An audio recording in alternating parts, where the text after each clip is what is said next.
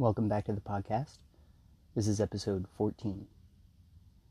In this episode, I'm joined by just a couple of my friends, both of whom, in addition to me, have considered themselves in some capacity called to Christian ministry and have either gone to Bible college or seminary or done various other things to try to equip ourselves for Christian ministry.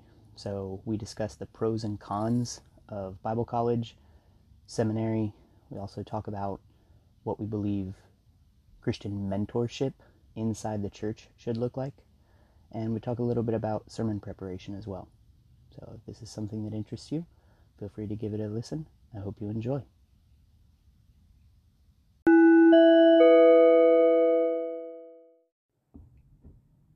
Hey guys.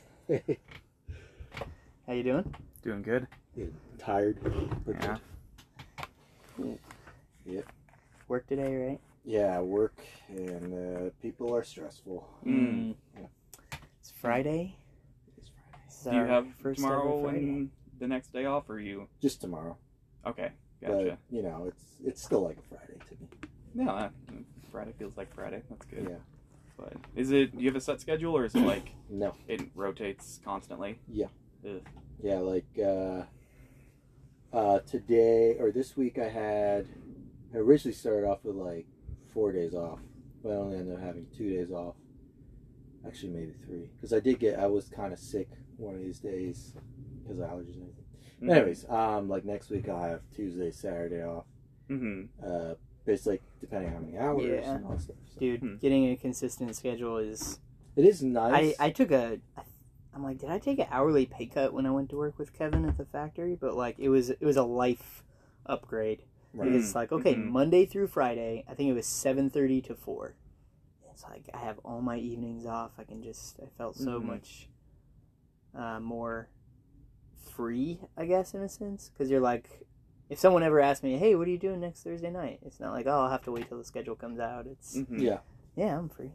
Yeah, but a set schedule in retail is like a, one of the rarest beasts on earth Yeah, that's true. because they want you at all times. Yeah, flexing for them. Yeah. Which sometimes that can be nice because you know you can grocery shop when no one's in the store. That's true. You That can hit the DMV. Yeah. Yeah, you can go to the bank, post Mhm. office, and yeah. Because the Florida DMV is only open when everyone's working. yep, That's my biggest gripe against the Florida DMV. dude, I'm a Everything teacher. else is nice. which means like it's the same. Mm. and then if I'm on a holiday, they're on a holiday. So Do you have to take off work to to do it? Because that's what I when I call them, like, what do, Uh, I'm like, what do I? What do the no, normal people who work do? And they're like, yeah, they take off I work. can I'm like, I can usually just go on it. Actually, I think they're open on Friday. I don't know what I'm griping about. I think they really are. Also, Florida DMV or Kissimmee has not been that bad in my experience. No, they're nice. So I have not been to the DMV a whole lot. So cool. So we actually have an idea of what we're going to talk about. yeah. Um, so yeah, just three of us in here today, and we've all been to Bible college or seminary, one of us, and uh, so I'm interested in just kind of talking about having gone through it, uh, how we feel having come out the other end. Um, I've known you, Eric, for a while, and we actually met when we were both going to Bible college. We were going to separate Bible colleges, and then Dan, we just met what like maybe five months, four, like four months Four ago. months ago. and uh, yeah. So whichever you guys wants to go first and kind of tell me what your assessment has been and hmm uh, kind of what your idea is on it now. So on whether it's Yeah, I mean, is it worth it? Is it? Mhm. Um, I mean, you're also kind of freshly out, Dan, so I don't know uh, how much you'd be able to say lasting value it's added, but you know, you've put a lot of eggs in that basket. So, where's that coming from? yeah. So I would say yeah, it's worth it. Problem solved. I'm just kidding. Just Alright. kidding. Tune in next time. um yeah i think that there are strengths and weaknesses just like with anything like there's there at least the seminars I went, I went to were trying to kind of make you as well rounded as possible but there were obviously pitfalls like they're not going to be able to mentor you they're not a local church so they're not going to be i mean they tried to do as much as possible to do mentor field experience to do like preaching classes but really their job was to get the academic side going. So for that, for the theological training and all of the exposing to the potential questions that are out there. I think it was extremely valuable. Getting the original languages, in my view, is very, very, very helpful. Hmm. Um, even like you don't have to do a deep dive in it, but even if you just get a little bit of a working knowledge to prevent from going astray with word studies, Hmm. I think in my mind that is worth its weight in gold. Um, Hmm. But there are obviously going to be weaknesses because they can't do everything. Hmm. Uh, so I think the mentor experience and then the practical experience is something that they're not able to give you, um, and they're and hopefully you'd be getting that from your local church. So that's kind of the way I think of it. Um, I think they could do a little bit more with. Uh, I think they have these as electives, but uh, have them as core classes where the theology is focused a little bit more on questions of today. Mm. Where you, Yeah. it, see, it seems like systematic theology is still really focused on questions that we had during the Reformation. Clarify Yeah. that uh, hypostatic union for me. Yeah, Mhm. yeah. It's like definitely need to be solid on that. But so I think uh, it would be it would be it would be nice if the seminary had a little bit more classes uh, that were required instead of just electives on current questions. I'm doing theology today. Um, so those are my beginning thoughts. How long ago did you finish seminary? 2017 was my last graduation. Okay, so okay, was that from Nets? Northeastern? So that was from Southern Southern Seminary. Okay. Got a uh, THM and uh, Hebrew. I thought that you were fresher out than that for some reason. So. I did Nets, which was more of the mentorship piece. They were oh, trying to they're trying to fill in that gap, bridge the gap between you jumping out of seminary and jumping into ministry, of giving you a time to kind of figure out where are your giftings? Is this actually what you want to do? Here's what ministry actually looks like. That's the goal that Nets has. So I did that um, and graduated from that in 2019, I think. Okay. Yeah. Yeah, I definitely want to come back and talk about mentorship and like you know Mhm. what that needs to look like, especially on a local church level. Um, but yeah, do you feel like well, you, you seem you seem to have had one a positive experience, but even now you seem to have a positive assessment of hmm its worth, and you don't seem to uh, regret it, Eric. What are your Um, thoughts? Well, yeah, I, I had a bit of a different experience because um, I had, I was already going in, I was already in college at Valencia College when it was just Mm. a community Mhm. college. Um, and I had some friends that were Christians, and then I eventually myself become a, a Christian, Mhm. Protestant Christian, I suppose. And um, that was just my focus was on on Mhm. God, and Mhm. so they were already going to a Bible college, and so I ended up joining them after I had graduated Valencia Mhm. College. Uh, so it was Graduated AA, BA, A A. Mhm. Okay. uh, political science. Nice. Um, yeah, nothing degree, but uh, Pre unemployment. yeah, that's right. Oh my that was great. Um, so going in there, I was also kind of just starting out as a Christian as well. Mhm. So I had like I, I wasn't like really on the same page with a lot of people because they were they had grown up in the church and they were going to go get their degree and then go back to that church and continue on doing ministry. I was kind of just trying to find my footing and Mhm. understand everything. Mm. Um, but so you know, just to start off, I would say like uh, what was worth it for me were the relationships that I made because a lot of those people I'm still friends with and they're they're amazing. Um, and well, Thanks, Eric. yeah. I accept. but um, Even though I didn't go there. yeah, um, but so yeah, so the, the the those relationships were great. Um, having a structure to the education you're getting, right? Because Mhm. you could self educate, but this did give you structure, Mhm. and it was it was a lot nicer. And having the experience of being kind of on the same page with everybody else, like having to go to class and and being dedicated to you know learning the word and kind of growing Mhm. in that. And I think that because of Bible college, I developed better as a young adult Mhm. than probably a lot of other young adults. Mhm. Um, where so I have problems obviously with it, uh, and when you ask is it worth it, like I don't think it's worth being forty thousand dollars in debt, Mm. and that's light Yeah. compared to a lot of other people. Mhm. Um, but that's and that's just college or university in general in this country. It's a scam. You're right. Um, Mm. But I, I think there are questions to be asked about a Christian institution doing that. You know, Mm, rather than just a worldly institution. Um, Like the the moral question of should a Christian institution be playing the game that puts young adults in Mm. tens Right. of 1000s Mhm. of dollars in Right. debt? Mhm. you know, Okay. because you know, my mind at the time was like the worker's worth his wage or her Mhm. wage, um, and so like I don't think there's a problem with paying teachers or whatnot. Problem is that I'm not technically paying them. It was Uncle Sam, Mm. and now I owe money.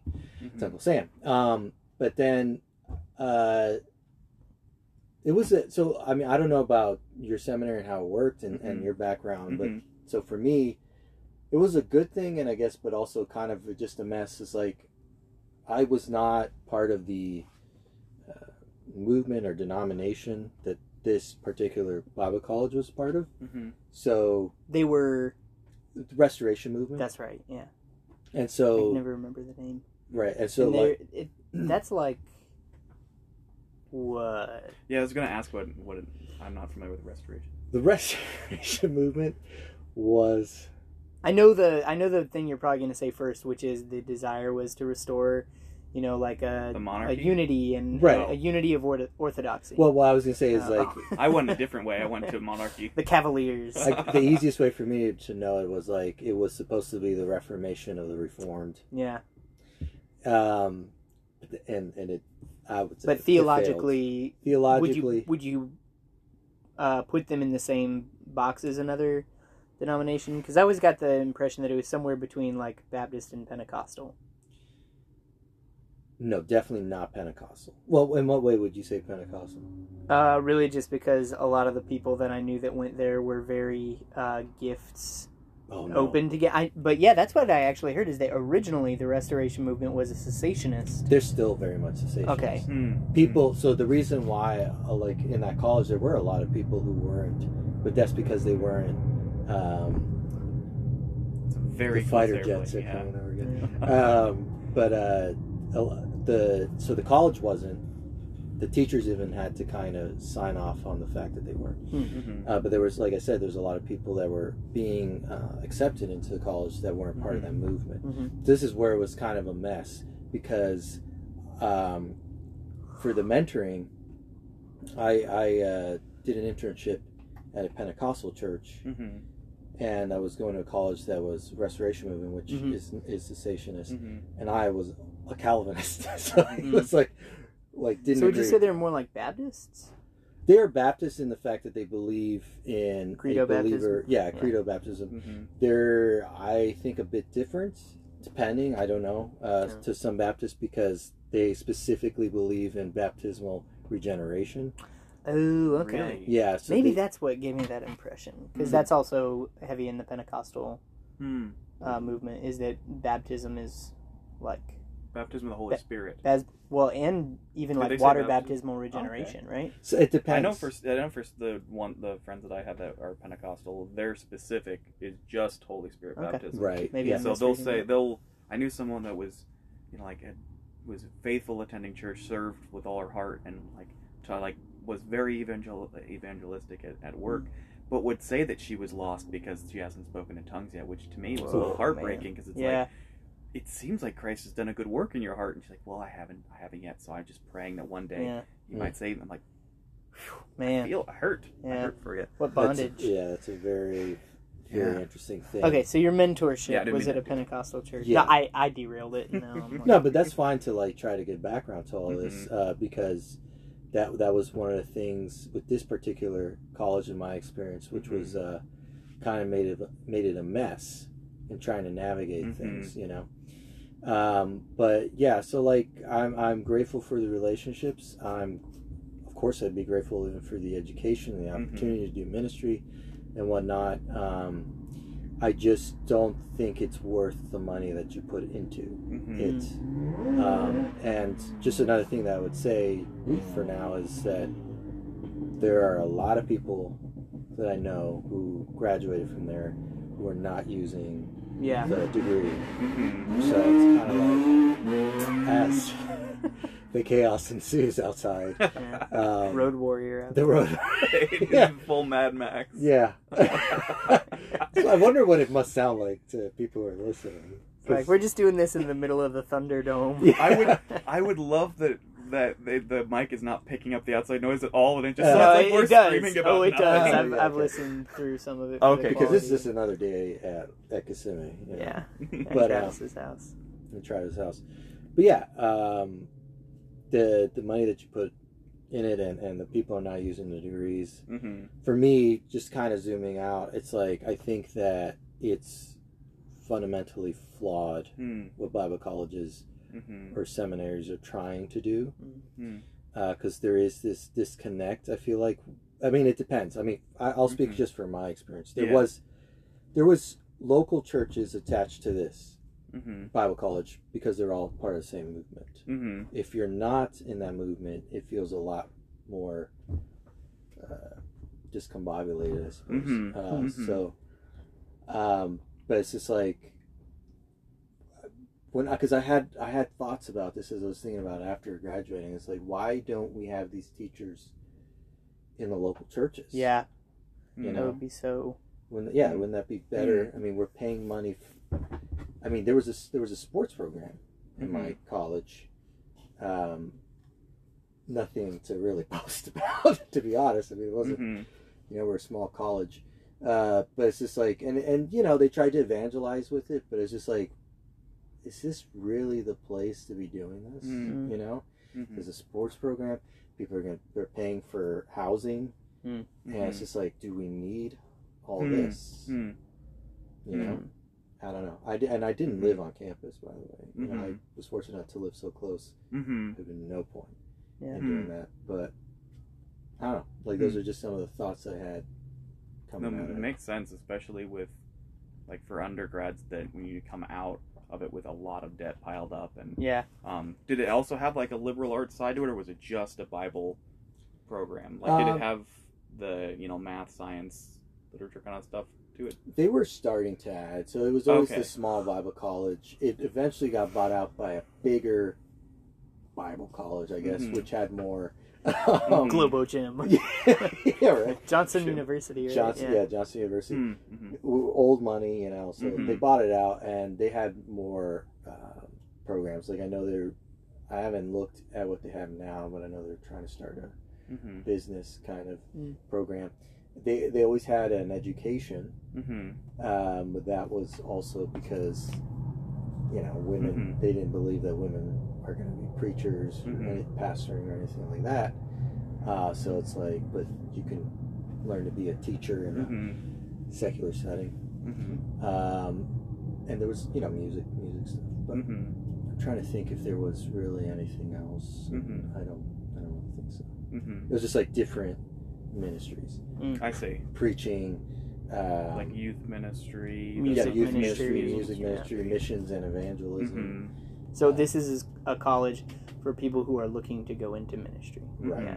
very much so. Um, yeah, I, I'll weigh in just kind of very briefly because I feel like my education experience and my after I graduated experience are totally disconnected. Mm. Um, I went to a small fundamentalist college because I was from a small fundamentalist uh, denomination, like fundamentalist Baptist.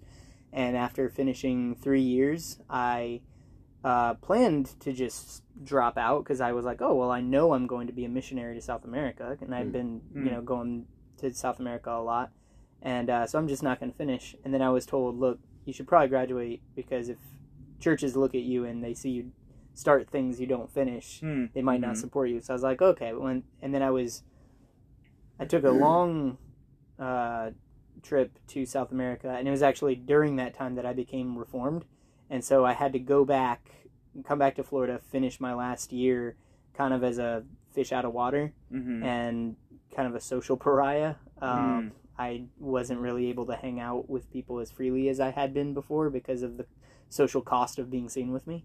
Mm. Um, and Mm. but I, I got through my last year. I graduated. It's it's a small unaccredited Bible college, which is definitely a thing I would tell everyone to steer clear of because it's like at the end of the day, you don't even have like an accredited degree Mhm. to build off of at the end of it. That makes a big difference. Um, but I, even in my last year of being there, I had already come to CCC, which is the church that I'm at now, hmm and um, started to plug in there. Okay, so I finished my last year, I graduate, and then CCC has this program, which man, what a it wound up being such a disappointment. Um, Antioch is what it was called, and the whole idea was, hey, instead of taking these young up and coming ministers out of their local church setting and sending them to college, uh, why don't we just leave them in their local church setting, have a facilitator, like a qualified person at that church, be the one to train them and mentor them, and they get ministry experience,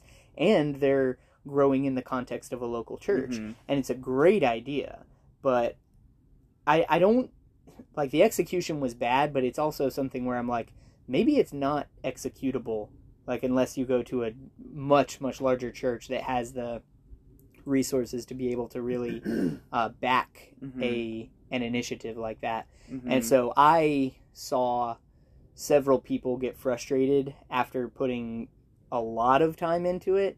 And so after I had been in it for about a year and a half, two years, I started kind of pulling back with how much I was really pursuing it. And uh, I'm glad that I did instead of just trying to run and push and push and push and maybe eventually I'll get it done because Mhm. no one ever graduated from it Mhm. there's one person at the church who's still technically pursuing it um, and maybe he'll wind up graduating but oh man it's it's like Hmm. it's i feel bad when i ask him how it's going so Mhm. i've kind of just stopped asking him how it's going. Um, but i think it's one of those things that the idea is so great Mhm. you know because i think that mentorship is something that a lot of guys wind up lacking even if they do go to a bible college or a, or a Mhm. seminary and man the it's it's one of those things where i don't regret it but i wouldn't do it again because i don't regret it because it's the path that led me to where i am now and you know i'm, I'm grateful for that Mhm. uh, but I wouldn't do it again. If I could go back, I would go to probably a different and accredited Bible Mhm. college. Um, I would work hard for scholarships, Mhm. uh, go to an accredited Bible college, and then just like maybe graduate with a degree in uh, psychology or Hmm. um, even if it was something like communications, right? Because you if you're going to a Bible college and learning psychology, you'll learn psychology in a biblical, um, wor- from a biblical worldview. Mhm. But at the end of the day, you're a lot more employable than someone who Mhm. graduates with an unaccredited, you know, ministry degree, which is what I did, or even an accredited ministry degree, which is Mhm. uh, what you did, Eric. Mhm. Um, and I think it, I think that seminaries have a really bad reputation for not being able to place people Mhm. in Mhm. ministry jobs. Yeah, I think uh, uh, the the strength that I have is having both experiences of going to an undergrad Bible school and then going to seminary. Um, and then a mentorship. yeah, thing. exactly. What, what would you say Nets is? Was that More mentorship. Uh, there was a lot of it's it's it, it heavy heavily focused on academics where I feel like it should have leaned in on the practical. yeah? Like let's get you involved Let's in the local places. church. Let's yeah. test things out see because i my, me personally i think i feel like that's the best way to do mentorship that's the best way i approach anyone that's like looking you know like new to the church and looking to get involved in, in saying like what is my gifting how should Yeah. i best serve my thing is like start by thinking of it like a buffet try everything Yeah, see what tastes you know like good to you what the spirit empowers you like encourages your heart. Not that it's ever like and i also going to be careful when you're evaluating those things because you don't want to say it was tough one day so i'm Yeah, probably not yeah. like no everything even the stuff we're passionate about can get frustrating or Yeah. dull. So but try everything and see where you know other people say that this is where your strength lies you feel like you really you have a heart for it you're excited about it. Um, that i think is one of the strengths of uh, a nets like program is to say try out what church planting is like try out what revitalization like what does it look like to serve in the church Mm. and get a, as much experience as possible and see is that something you want to do? Is that something you feel like you can do? On having and having those conversations along the way. But as far as undergrad i'll say this. Um, i was uh, lucky enough that the school i went to mainly was liberal arts and the basically your electives you could put on bible program. Huh. So it was mainly the program was, you know, getting your basic, you know, you're doing a ton of literature courses, math courses, um, science courses, Mm. and then we did Advanced some. high school. Yeah, exactly. Yeah. So re- reteaching all the things that you you were supposed to have learned in high school. mitochondria is the powerhouse of the That cell. you know, 200 years ago we were just, you know teaching in high school. It's just kind of Mm, backed up yeah. from, and now The classics. yeah, that's and that's a whole- whole conversation for another Oh, time. yeah. That college has become Home what high school, was school. was Home and was supposed to be. Hmm. Anyway, um, so my recommendation would I, if I was to go back and do it again, would I be a Bible major? No. At for my undergrad, What would you probably pick? I would probably pick either. I, I, I was gonna say I wouldn't do it because I would do something that would be useful in the marketplace because you never know how long the trajectory is to be a minister or if you're even called to be a full time Yeah. minister versus a lay minister. Because I, for me, I feel like at least for right now, my calling is way more lay ministry Mm. than going into vocational ministry. Really? Um, yeah. After having gone to seminary Yeah. and nets. Yeah. Um, Nets was what helped me kind of see that where I'm like, I want to be a little bit more on the on the sidelines of things, not the not the chief guy that the yeah, that I don't. I don't mean you know? like, uh, like, what? What's the term? CEO, but pastor, lead pastor, yeah, sure, whatever. yeah, Uh, you know, but but you're saying not even vocational. Not. I don't know. That's a hard. I don't think I would yet. Okay. I'm not. I can't speak for forever because I just know where where my where I'm at right now. Because But I just I look at you, and I'm not just saying this like to flatter you. Like I look at you as such this Oh, uh, equipped, um, like you're such an equipped warrior that it's like Hmm. I might want you generaling, you know, an army. Well, that's encouraging Um, to hear. Well, I, Yeah. dude, I mean, you also serve with the youth with Mhm. us, and I'm like, man, what kind of youth group has two Mm. seminary educated, hmm just volunteer helpers, right? Mhm. Because Ben went to went to Mhm. sem- did he go to seminary? I, I know he did like post Yeah. undergrad, like I'm uh, not sure exactly where. or but- postgraduate linguistics Yeah.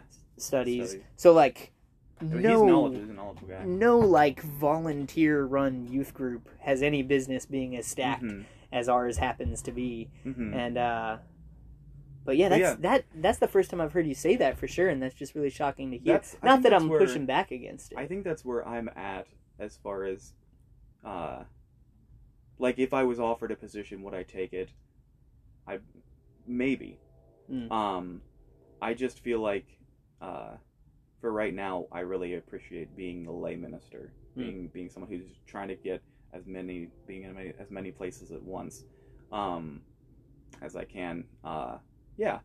So, and I don't see that as uh, like a native. Like I'm not using my degree unless I'm being paid to use my degree. yeah I no, think I've been using it, you know, for a while. So anyway, so my thing on on the question you were asking about what would I have gone into, probably an education degree okay or uh, um, English literature.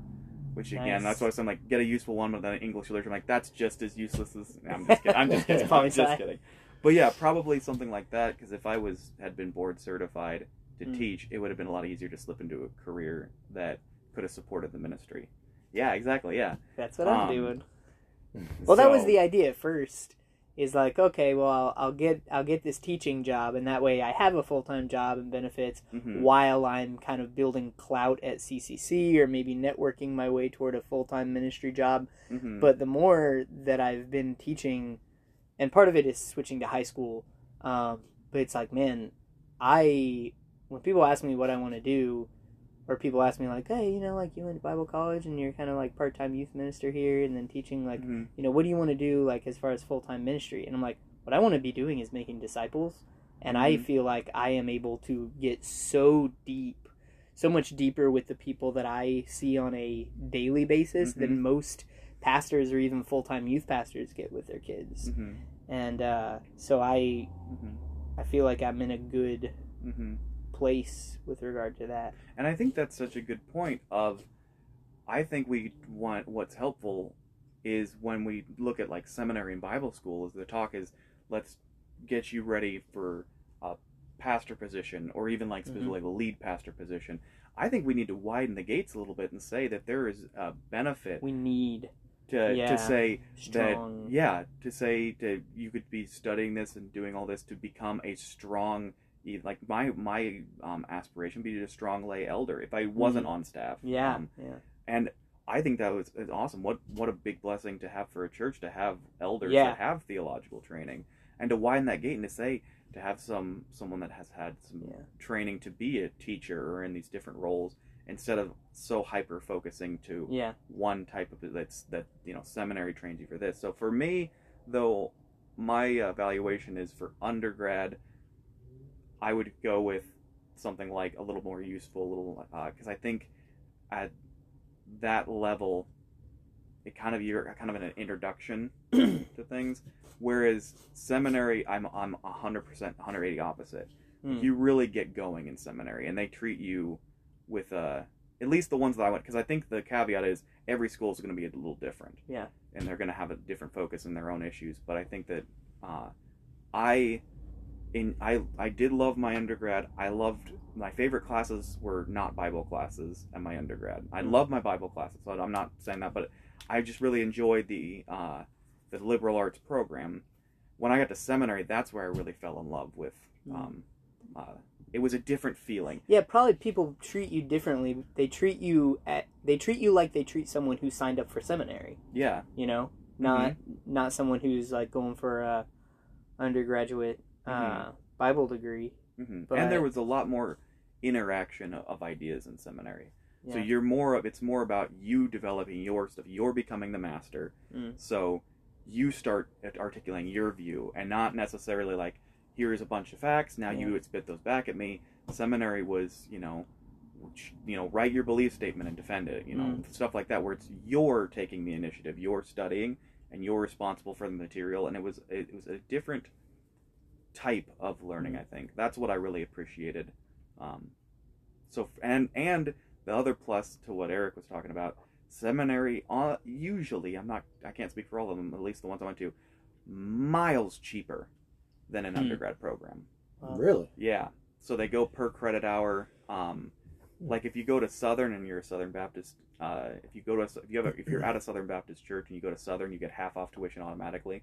So it's like 200 time to credit hour. Convert the. Right. No wonder they're the largest denomination in the United and also why uh, they all their new They're like students half- that go in all of a sudden go to Southern Baptist Yeah, churches yeah. and get memberships really quick. It's like Mm. one half of a Bernie Sanders presidency. You know? Well, what's paying what's paying for that is the cooperative program. Mhm. If you're familiar with the cooperative program in the Southern Baptist, so the Southern Baptist churches they all pool- give money in to the cooperative program to the um, Southern Baptist Convention, and so they give and they decide because it's they still believe in the autonomy of the local church. That's the Baptist distinctive. Yeah. So the local church can decide how much they want to give in. If they want to give nothing, if they want to give ten percent of their offering to the cooperative program, and then the Southern Baptist Convention uses that for the International Mission Board, uh, the North American Mission Board, and then the seminaries. Hmm. So when you're using that discount, it's not just like they've Free, halved off. yeah. It's that their their thinking is your church is paying them Yeah. so that they can give that. Well, a lot of denominations do that. Mhm. Like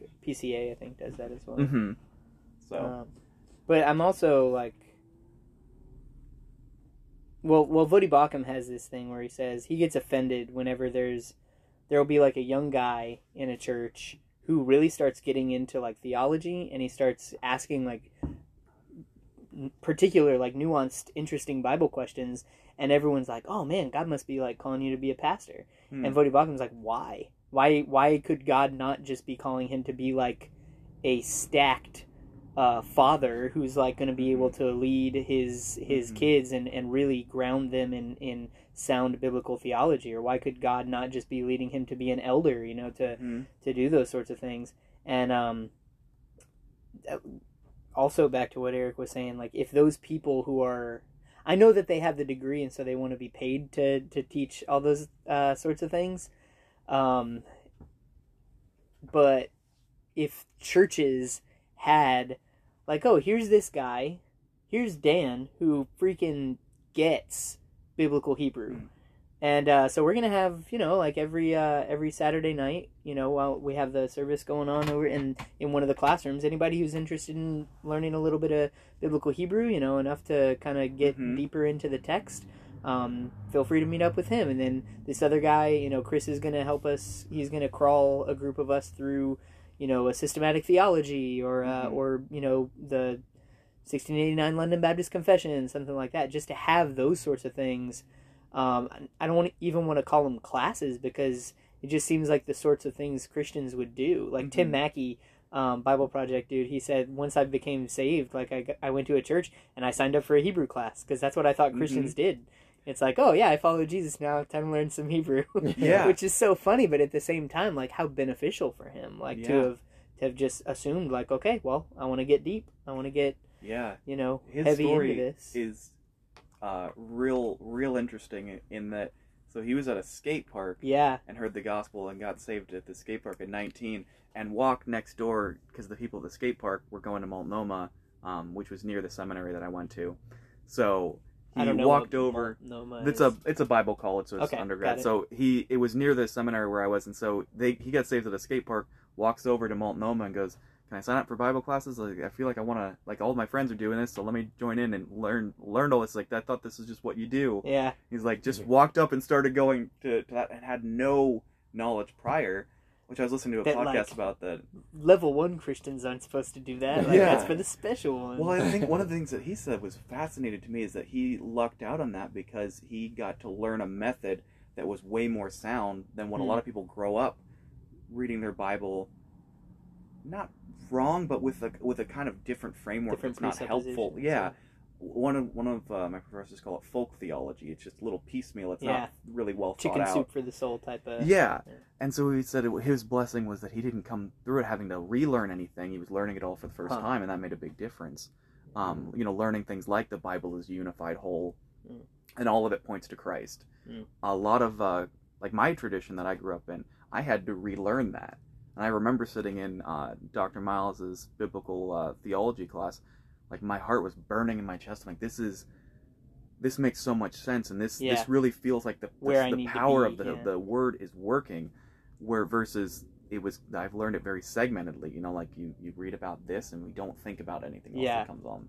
and know? there's something to that as far as like taking classes and you you just feel this excitement of like oh my gosh like i'm doing the things that i that my pastors in the past have done and i'm doing the things that Mhm. uh you know great men of god have been doing is like i'm, I'm sitting down and i'm learning the hebrew alphabet and i'm Mhm. learning you know uh just about paul's missionaries journeys in a deeper way than just necessarily reading the book of acts but like you're talking about the different cultures and everything and uh, man, I took a, a manners and customs class, manners and Mm, customs of Bible mhm. times, and I was just in love because I'm learning about like ancient agriculture and ancient like you know sheep herding Mhm. dialogue and every type or all those ideas. I'm like man, the Bible's just kind of making so much more sense now, Hmm. and uh, and even like the other thing about going to Bible college that I loved is you're surrounded by Christians. Mhm. You know, and there's definitely people that you know they are not living as close to God as they should be, and you Mhm. know, aren't aren't we all you know guilty Mhm. of that in, at one time or another? But just being surrounded by people that like, if you stray too far, they're going to call you Mm. back, and Mhm. like you're gonna you're gonna learn to watch your mouth and watch your humor a little Yeah. bit more than you would if you were just around people who really did not care at all Hmm. and you're gonna be more um, like even even like with sexual purity like you're you're gonna be more intentional about that type of stuff and and it's not like if i went to a regular college i'd sleep with however many people i could get away with and no one would think that i'm doing anything wrong you Hmm. know? Mhm. um, Hmm. so there are definitely advantages as far as like it, it almost felt like what i imagine a lot of those communes or like the first century church felt like where hey we're all here on mission to Mhm. equip ourselves to be about the work of God for the Mhm. rest of our lives. Mhm. And uh, you know, chapel services, things. I mean, it's just Mhm. there was a lot of good to it. So I think I would still go to a Bible college if I had it all to do again. I wouldn't go for Bible uh, or ministry. I wish there was just like a general leadership class. Hmm. You know, like is leadership a degree? Well, there Oh, was yeah. a class I took that was about leaders. Just yeah, like me the too. Like there were there was class there were classes on that did you like have to spiritual like leadership. figure out your Love personality.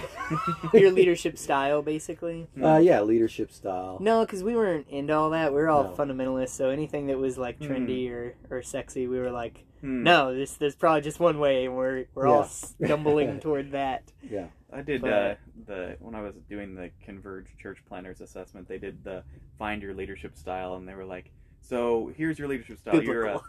You're a you're a follower follower." And I was like, "If you say so." Your leadership style. Sorry, that joke was too too I get- I too get to what you- resist. But You they were say like, so. like, and not not that you can't be a follower and be a leader. I'm like, you're saying a lot of words, and none of them are making sense to Yeah. me. yeah. You're just kind of psychologizing your way around Mhm, an mhm. inconvenient truth. Yeah.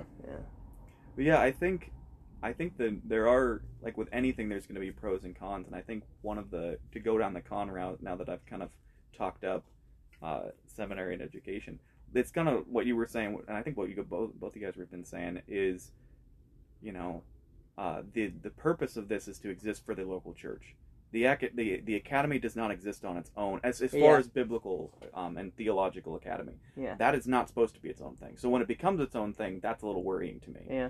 um, I loved Western and I loved Southern. Southern was more focused on being the academy, and Western was like we only exist for the purpose of the local Yeah, church in some the- way. Yeah. Um, so why, you know, like you were saying, well, should, could we just do some classes like theology classes at the local? ch- Yeah, why not? I mean, the academy is only there to help, Hmm. uh, to help uh, give biblical literacy. Do do I think that a pastor has to go to seminary to be a pastor? I'm gonna say no, but I'm gonna follow up on he must be biblically literate. Yeah. That's my qualification. I think seminary Not can help. novice. Yeah. Yeah. Oh, I, I think just knowing how to handle scripture, um, and knowing the details of uh, scripture is really, really important. Uh, like, uh, um, you know, hearing people's stories where like I don't, I like I think I know, you know, I know all the Old Testament stories. Like I know Abraham and Moses, but which one came first? I'm not sure. Yeah. Was then Noah was was after Moses, right? Like when you hear Yeah. people talk like that, and they're saying I'm gonna be a pastor or I am Yeah. a pastor, that's what worries me. So to me, that's more of my rubric. I think seminary is the best, probably one of the best bets to get there, but I don't think it's the only path. Um, Man. I just want to see that you're biblically literate. That's I I would love to have a a you know kind of like how we do roundtables Mhm. uh, at CCC. I'd love to have a I don't know maybe on the the first and third Sundays Mhm. um, have like a deep dive group. And Mhm. not even necessarily just with the youth, but it's like, you know, we're going to get into some really deep theology Mhm. and maybe even get to the point where you have to do it after church like people would stay after church and it would be a, a group where you do get deeper and, and i'm saying like maybe even have quizzes things like that Mhm. not for a grade or anything but just to assess um, like that's that's one thing that um, our pastor does at staff meetings sometimes is like he'll he'll hand out sheets of paper and it'll be like okay what are the beatitudes like Hmm. blessed are the blank for blank you know for they Mhm. will blank um, so how many of those can you write down um, Mhm. how many like uh, kings of Israel can you list? How many of the Hmm. judges can you list? How many, uh, you know, of the apostles can you list? Like all, and just for for really basic general knowledge. And the reason he says the reason I do that is because I think there's a lot of other things I could be teaching you and teaching you how to use this app that our that our church uses, whatever. But Mhm. like, I also want to make sure that you're people who are immersed in the Word and who are who are getting familiar with it. And if I ask you to name as many, you know, Hebrew kings as you can, and you David, and then after 30 more seconds you write Saul, and then you're done. Like Mhm. that's that's not great, you know, especially if you're someone who's wanting to lead, not even Mhm. necessarily just as a pastor, but like as a parent. You Mhm. want to be able to offer that to your kids. Um, Mhm. Well, so what I would kind of counter with um, is that I think that uh, biblical literacy obviously is important, I, and I think right Mhm. now the best bet into getting that would be going to a seminary or, or Mhm. college Mm. because the structure is there in Mhm. order to get it. Yeah. Um, most churches don't really focus on that. right. They're Yeah. too busy with a lot of the Mhm. other. the, it's an exciting time because there's a lot of opportunities are opening up. Like they're they're putting a Logos has, and it's not the cheapest, but it's cheaper. They have courses that you can take from professors where it's like literally anybody Wow. can just buy a course on Logos Yeah. and watch the videos. Hmm. Tim Mackie's doing something to do like a online like you know watch a class on this there's podcasts, even, there's even just so, yeah. YouTube, man. Yeah, that's what I I'm saying. like if if a pastor curated a list of like, uh, like you know Ryan Reeves, um, he's a familiar. professor at Gordon Conwell, and he has a Mhm. whole set of church history classes. Mhm. Like he has a early church history, he has a medieval and early modern church history, modern church history. He has a class just on the Reformation, and they're like you know maybe twenty to thirty videos each, Mhm. and they're annotated like they have they have recommended reading at the end of each Mhm. class and Huh. and I've watched them just for my own kind of growth and development. I'm like, man, I've learned a lot about yeah. like the early heresies, or I've learned Mhm. a lot about you know what this particular movement was about, or you know like Mhm. Lutheran pietism or whatever. Mhm. And uh, if a if a pastor curated a list like here's good Hebrew, Yeah. here's good uh, church history, here's good systematic, here's good Mhm. biblical theology. I mean, even like Bible Project Yeah. is a a massive resource. I do like Bible Project a and lot. uh, dude, I like my my students even like I uh, not Mhm. even just the ones at the church because we use a lot of their stuff, but if you curated a list of that type of stuff and then it was like, okay, um, every Sunday we're gonna show up and we're going to have watched the next video in the church Mhm. history series, and then we're gonna kind of chop it up, discuss Mhm. it. You know, that yeah. would be Mhm. great. So what I was uh, getting at is that um, the the literacy and, and the Mhm. understanding, the pretty much it's head knowledge of the Yeah. scripture, um, in that you know like in, in seminary and in Bible Mhm. college it's available. But like you were just saying, it's a good point that that's becoming more and more readily available. Yeah. So I see an increase in that. You don't have to be thousands and thousands of dollars a day. Yeah. Exactly. Yeah. Uh, but where I, I don't see this exponential growth in is Mm. the other parts that you were saying that you Mhm. don't get in. Well, at least I didn't get into Bible college and, and Mhm. maybe seminary. I don't know. I don't know if seminary is really going to be any different. But it has to. Mm-hmm. It comes down to the mentoring. Mhm. But, and I, and I say mentoring, but you know, it's pretty much everything else. You know, if you look at at qualities that that, that need to be there for, if you want to talk about leadership or not leadership, just as a Christian, um, uh, it was. It's not necessarily the focus of, of, of a seminary or Bible Mhm. college because how what is structured there, what's what's there as an institution is really to, to learn Mhm. Theology. yeah, Yeah. theology and, Yeah. and all that stuff. So, oh, sorry. Uh, where it seems there's a lack of that even in, in obviously in the local church Mhm. setting, um, and so it's like I see that there's seems to be more and more uh, a solution to the to the illiterate pastor. Mhm. Let's just use that as Mhm. an example. But you know, you got to go Yeah, out there tons and, and find it and look for it and, and, Mhm. and get it right. So there's that also. Like the person Mhm. needs to go out there and get it. But they're available. It's, it's available out there. Oh, but yeah. what's available for the person who isn't the illiterate pastor is the literate pastor Yeah. that doesn't know how to pastor. Yeah, that's that is a great point because I think it's less worrying to me to see a pastor that's um, biblically illiterate because there's so many opportunities and so many ways to fix that, and you Yeah. can fix it quickly. But mentoring is a lot harder Right. of a thing to do uh, and to get at, and uh, that I think is one of the things that we're we're weak on.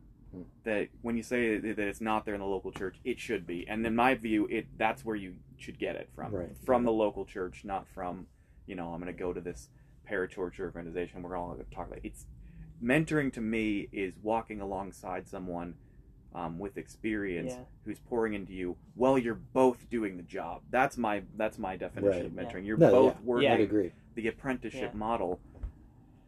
And yeah. my what is, big what my is it first like? Uh, watch. Uh, you watch while I'm doing. Mhm. You do while I'm doing. You do while I'm watching. exactly And then you. take over. I don't know. You and I, I, I, here's the yeah. here's the next step. Here's the next step, and then you get someone to watch while you're doing.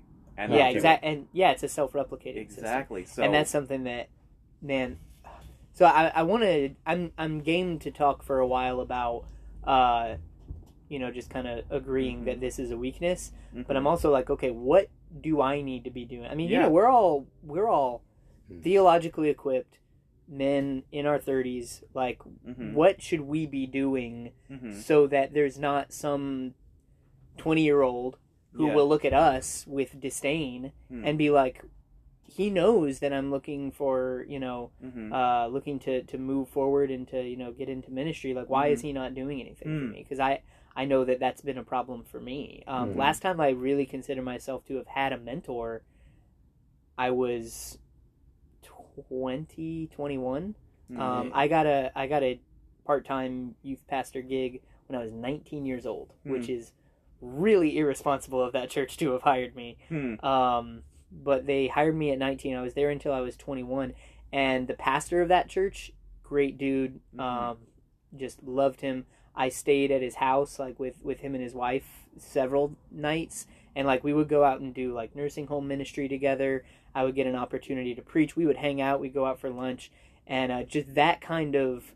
Um, by the way, like walking by the way, um, with being alongside of him, I grew a lot Hmm. in that. Mhm. And I, I don't think I've ever had anyone like that since Hmm. then. Yeah, and- my my immediate. Sorry if I jumped. No, no, no. I, I was done. my immediate uh, solution to that of what needs to be done uh, is to go and find an elder and say, "Hey, help me out." To take that impetus and be and to say, like, I think of the and I think of it like just keep pestering them until they give you something, some some good nugget. Because I think of like the what is it, the woman the in Luke, the woman in the. Oh. Luke that's knocking, give me justice, give me justice, Oh, like yeah. knocking the door of the judge, give me justice, give me justice, give me justice, and then it All right. says it says, all right, Not do it." because I'm a just judge, but because you yeah, won't but stop because you pestered me. tiring me. Yeah. And I think that what's weird about that one is that that's Jesus is likening God to that. That if you pester, it's a weird. well, he's saying if even that judge Is- who would do doesn't respect good or evil, or what is Mhm. it like? Though I Yeah, yeah. though I respect doing not good and evil, like yet because you just continually bother. It. And he's like, How well, much more when if pray. that's the case Mhm. with that, then your Father who's in heaven, how much will he not? Well, but it's almost like Jesus saying, "Go bother God."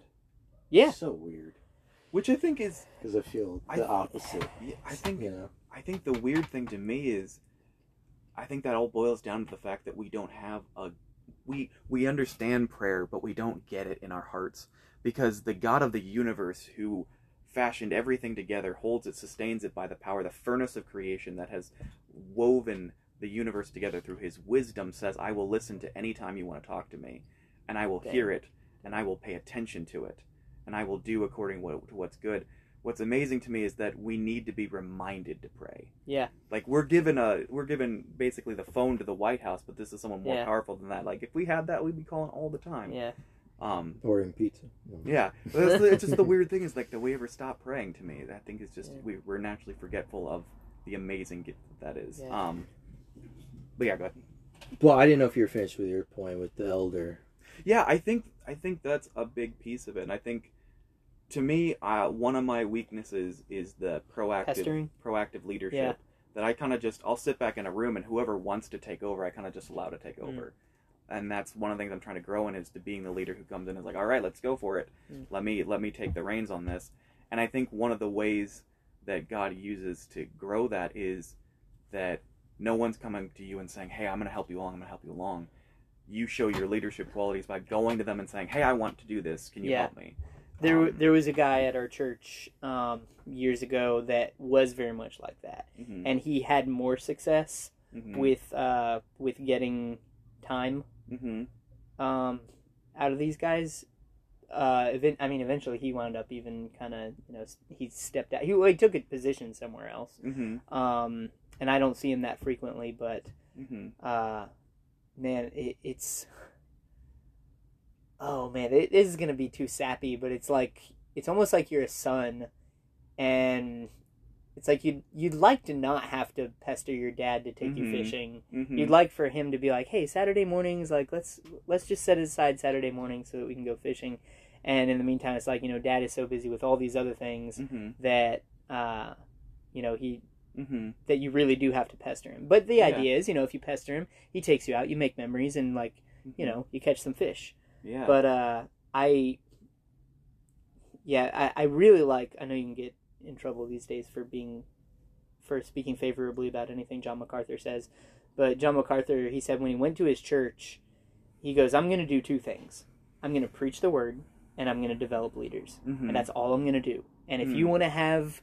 you know church picnics and if you want to have a women's ministry and if you want to have you know wednesday night Mhm. prayer gatherings and if you want to have uh, like a, a homeless outreach if you like if you want to have whatever i will try to be building enough leaders that we will be able to equip those different ministries Mhm. but i'm not going to be the guy to do them like i'm not even going to do i'm not going to do marital Mhm. counseling i'm not going to do like all those things my job is going to be preaching the word Hmm. and then developing leaders so that hopefully we have enough people Yeah. who can uh, plug into all those roles and, and help um, serve in all those different uh, capacities. And I mean, look at him now where it's like, okay, they have a seminary, they Mhm. have a, a really um, stacked group of guys Mhm. who are able to lead the seminary even and who are able to lead the um, you know different different ministries and Mhm. host conferences and things like that Mhm. so it's like that I, I do want to take that philosophy with me Yeah. even like with pursuit i'd love to not be doing music anymore with pursuit i'd love if someone took that off my hands but and i'll do it as long as i'm the only one who's really Mhm. willing and able but if i could just be teaching and pouring into my leaders Mhm. I'd do Yeah. that because even now I don't go to the small groups typically. Like Mhm. sometimes I'll sit in, but I trust you guys to to run the small groups well, and I don't even go to those. Mhm. It's like I'm back at work preparing, you know, doing some correspondence maybe, but also just preparing the next week's Mhm. word, you know, the next week's Mhm. lesson. Hmm. So I try to implement that now, but it doesn't really. I'm too small time, I guess, right now. Mm. Part time. Mhm. um i th- you know like i do have my own experience with with mentoring which Mhm. uh, didn't turn out too well Mhm. i think that it's good to uh to be proactive but i think there's just and i'm not going to say this is of every church Mhm. right i just think some churches it's, it's weird i've been to a lot of churches so i've seen because of different denominations and everything Mhm. uh, things work i guess a little differently but Mhm. um, it's like if the focus of the church is not in the right place, I don't Hmm. think mentoring will be available. Hmm. Uh, and so it's like, where do you think the focus of many churches is that's wrong?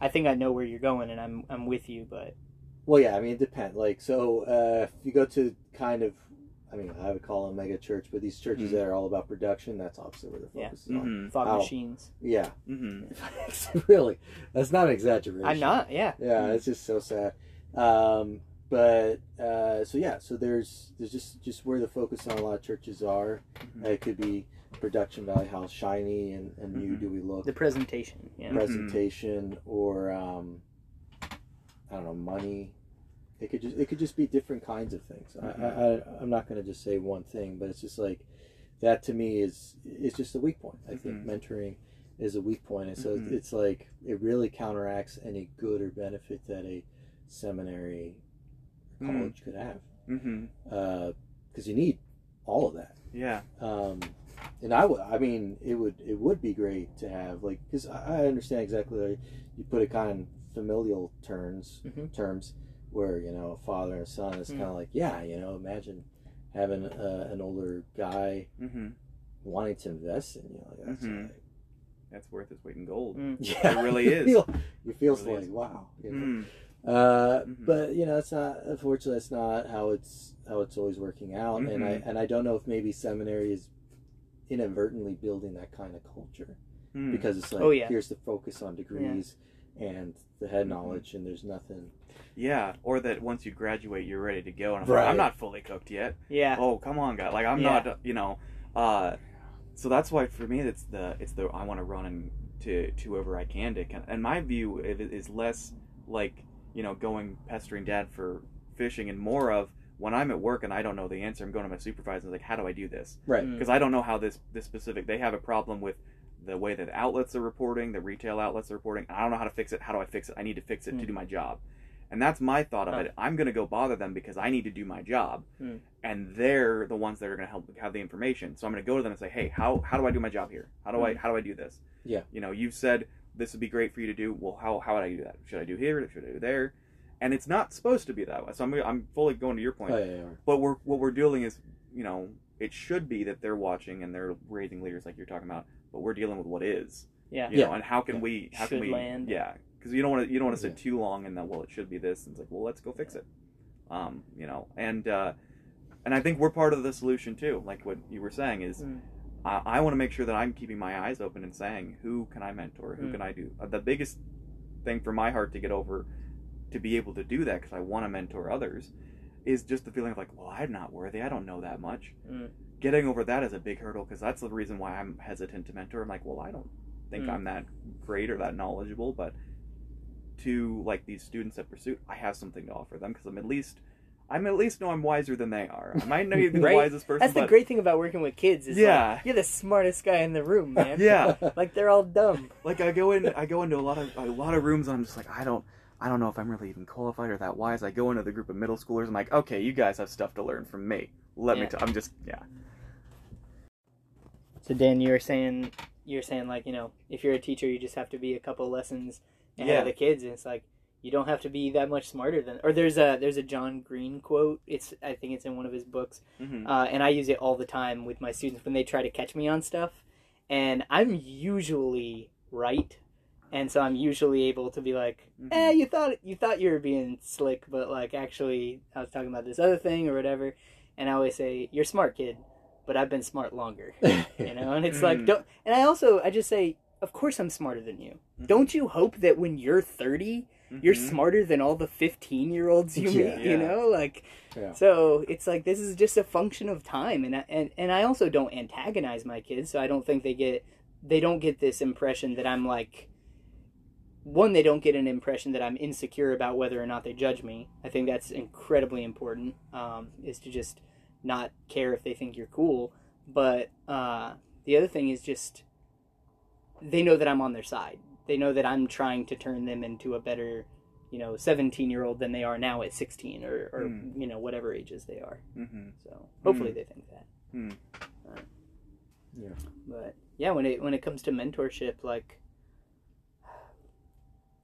like i even have i have one student that i'm thinking of in particular who he's wanting to go into ministry and uh, i've even told him i think you should not get your undergrad in ministry you know I've, I've told him that he's he's a senior now so he's thinking more intentionally about these sorts of things Mhm. um, but I'm like, man, if I was full time, if I was just full time, one job, I'd love to to surround myself with a group of young men who are are looking to to lead. You know, Mhm. because one thing coming out of fundamentalism, it's like when I was when I was the youth pastor at that church. You know, I had my pastor, and I would tag along with him everywhere. You know, to different, um, you know, like missions meetings or, or those sorts of things uh, even like youth assemblies, youth uh, meetings, and then you'd show up and you'd see all the pastors, Mhm. and like all of the pastors would have one or two young men next to them, And that w- not necessarily right next to him, but it's like Mhm. if you thought of this church, you thought, okay, that's the pastor, and that's the you know. Even even kid like maybe even this is a 16 year old or whatever but like this is a kid that's already being vested with some responsibility maybe he's giving devotions things Mhm. like that so he's getting comfortable speaking in front of people like I Mhm. started speaking in front of people when I was 14, and uh, I, when I actually had a guy last night ask me because he said he's taking a public speaking class, and he said he asked if I got nervous, and I was like, well, I'm a teacher, so not really. and he goes, well, what did you do to get over it? And I'm like, well, I just, I just was really bad at it for a long time, and then slowly you get, Mhm. you know, a little better. Mhm. But not Mm. having those opportunities is Mm. uh, a detriment for sure. Mhm. and the fact that I get to teach, you know, now a lot Mhm. definitely helps. Yeah, and I don't want to like uh, keep going on the positive side, but Let's But- not be too optimistic. or like the like, like the devil's advocate kind of thing. Um, but I think that one of the one of the reasons, and it's not that it's okay for this because mentoring should be there, but I think one of the reasons that it isn't, as I'm thinking through it, is when you get to peek behind the curtain and practice what it is to be a full time pastor. It's an exhausting. Like I, you know, I thought was like, oh, this will be great. You know, I do a couple. I meet with a couple people over lunch. I, you know, Yeah. read some books. I'm good. It's an exhausting There's schedule. like budget meetings and They- like and- they want you to choose the yeah, you know light bulbs. And I think Like, we something that we don't give, give give credit for, at least that I give mad respect for my friends that uh, were in the Nets program with me and are now pastoring churches and preaching every week, is that you know the discipline of writing a sermon in one week and preparing it and presenting it. If you think about that, like think about anyone that writes and all, you're start you're not only starting uh, a, a draft to write a paper, Mhm. but you're first having to do all the research in a day, then Yeah. write a paper, then edit it, then practice it, and then present it, Hmm. all within a week. And that's just your preaching, which Yeah. a lot of pastors they're doing that along with every other job in the church, especially like church planters where they're the one guy. yeah, So I can yeah, see I can see that's tough. I can see that part of it is just the urgency of the moment that mentorship slips to the back of your brain because well you've got to get a sermon. One of the Mhm. things that one of my mentors said is it doesn't matter how good you think the sermon is. It doesn't matter if you don't feel like it's ready. You have a deadline. It doesn't matter if your car breaks down. At Sunday morning, you've Yeah. got a sermon to preach. That's Yeah. that's not shifting. They're expecting you to bring something. You can't you can't drop that deadline. So that becomes an urgent thing, and that happens every single week for these pastors. That's one of the reasons why one of the things I want to do is pulpit supply, is Mm. for the church for the churches where there's one pastor, he's doing it every single week to be like, hey, have a t- have a week off, take Yeah, a breather, maybe go find someone to mentor, you know, like, yeah, uh, so I can see that that is part of the reason why. I could I could see mentorship getting pushed to the back burner of you know you've got a thousand things in your mind How long would you say it should take a pastor to put together a, let's say, uh, 40 minute sermon? a forty minute sermon Because I feel like that's about how long we have at our church, right? Mm-hmm. As far as like the research, the writing All- element, or like all of it, from- start to finish. From concept to execution. So I don't have a full solid time where it's like this is because I don't. I know that in the past, like some of my preaching professors talked about how, you know, if you, if your ser- if your pastor isn't putting twenty to twenty five hours in a week on a sermon, that's not a good sermon. I kind of Nah. I kind of reject that. 25 hours, most of a I- solid work week. Yeah, I mean I and know. And you're talking to no one. Yeah, You're I, interacting with no to bring one. up MacArthur again, he spends 40 hours a week on his sermons because he's doing nothing else. That's Huh. his, his job is preaching. He sees it as preaching. He's not doing anything other than preaching. Wow. I, so I know pastors that have done 40 hours a week on sermons. I would say on the my weakness is the research piece. I told this to Chris when we were talking about. He was like, um, Chris, the pastor at uh, Celebration, uh, when he was asking like, what do what do you like to do? Or I'm like, oh, I'm not a studious person. I thought I was going to be a professor, but I don't like to sit and read for eight hours a day. Mm. Much less every single day of the week. You're you're studying and studying Yeah. and studying and teaching on the side. And I was like, even when I was writing sermons, I I'm not the guy that's reading 50 commentaries. I'm like I'll read Yeah. two or three. I'll kind of get to what I feel like the text is saying. Most of what and you're move on. with is the text. yeah. and I think there's a there's a level to which more study can hurt. I want to be careful how I say this because I never want to say that study's a bad No, I thing get what you mean. it can hurt because if you aren't grasping the text, if you're not getting the flow of the text, you're missing something. So one of the uh, from one of my friends talked about how if it takes you hours and hours just to get what a text is saying, or and it's just a couple words that you're really like chop into Mm. pieces, you're not seeing the cohesion. Mm. You're not seeing the flow of the argument. There's, you know, like for Paul, he's writing letters, and that letter has a point that he's telling Yeah. his congregation to. You're not not every single word is a different thing. Yeah. it's you're not grasping the flow. So being able to summarize is an important skill. But I think as far as the the mental process of thinking about application and how to say things and re re doing it all in your mind, for me that is as much time as I can give it until I preach. Like I'm Yeah. I'm gonna chew on it. So you're not like it like if if maybe another way of wording it is if you had to prepare a sermon like let's say this Sunday they say hey you're you're Mhm. preaching next Sunday hmm uh, how much time would you try to block out but you're you're saying just any extra t- like hmm there'd be a giant chunk of time I'd want to give it but even beyond that I just want to throw as much extra time at this as I could Yeah, for me, and as- are you you're as- a manuscript guy I am. okay Um, I am. I. I. I'm not like I'm gonna stick to word for word Mhm. because presentation is very important. Um, but I think manuscript can be a big help because you're thinking through what you're gonna say, Mm. and it's helping you in your mind think through what you're going to and Yeah. how, and it helps you see the entire argument you're gonna make. Yeah. So I think a lot of the one of the weaknesses with outlining is you're kind of making these punctuated points Yeah. instead of And then I'll talk about this for a while. Then I'll talk about this for Exactly. a while. It's yeah. segmented and instead of flowing in one uh, crystallized point, which is the way I was predominantly trained was find that gem of what your sermon's about that, and then just Yeah. you just kind of turn it around as you preach. The pearl. Um, but yeah, as far as study, I think Hmm. from I'll take a couple hours in the original language. I try to do that um, as best I can. Um, then I'm gonna take.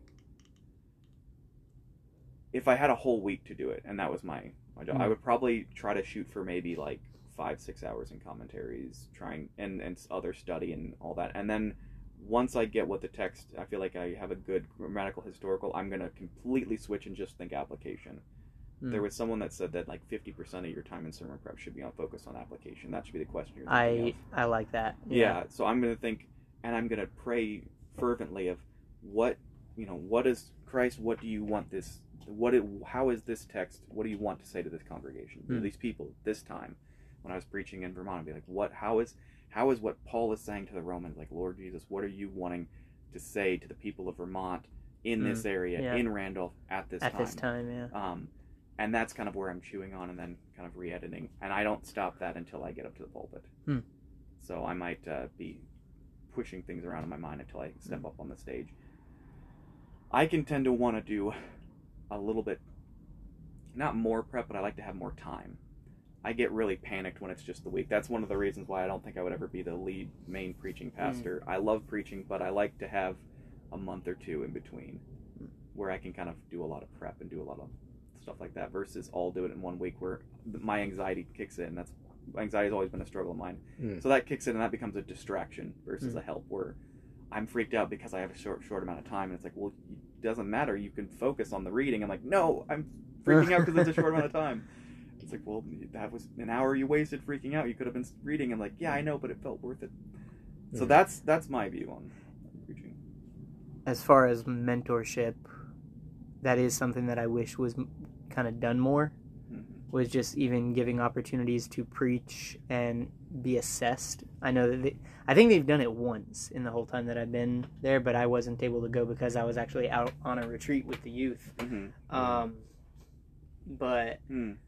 I think that's that's something that I actually do remember quite fondly about uh, Bible college is my public speaking class and having to preach and having a guy in the back like a older preacher in the back with a pen like looking at me with a furrowed brow you know and, and kind of like reacting Mhm. anytime i would say uh or um he'd make a tick mark and like Mhm. you'd get points off at the end for that type of Mm. stuff but Well, can I throw this question out there?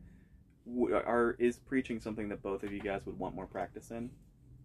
Like more opportunity, not not necessarily in front of the church, just practicing this. I feel like I get a lot. Well, you do have with the I feel like on Wednesday night, what I'm doing is really preaching.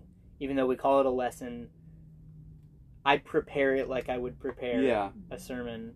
Um, definitely, I don't put as much time into it as I would like to Mhm. put into a sermon because I also work this, you know, full time job hmm um, on the side. yeah time is yeah. But uh, I would say, yeah, I'm I'm good. And also, I teach, so I feel like I'm talking all the time. that's fair. But I mean, I would. I haven't really preached or prot Cross, uh, cross.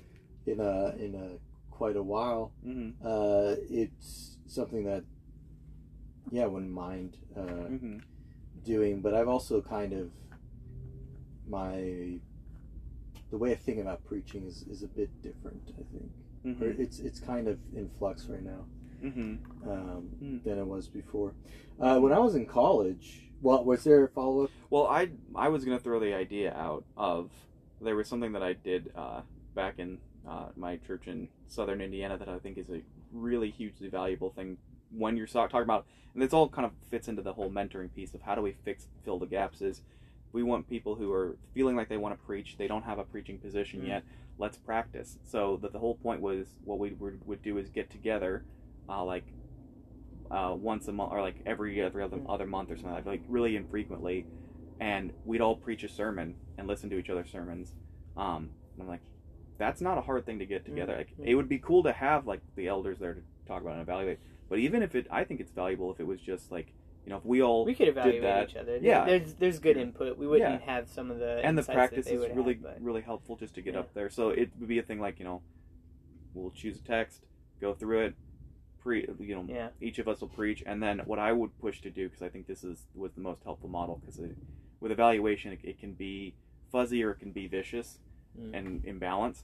So my thing, uh, I think, and I got this from my one of my preaching professors that I thought was great is that there's a push to what was the what are the po- everybody has to share a positive like everybody has to share a positive and everybody has to share a critique Hmm. and a critique not like a negative of a you know I just wasn't interested in that but like an Yeah. actual like this of is the something delivery. Yeah, that you had because you had to say the critique in such a way that it's like this is how you could do it better yeah, or this is what you could work on constructive. yeah constructive.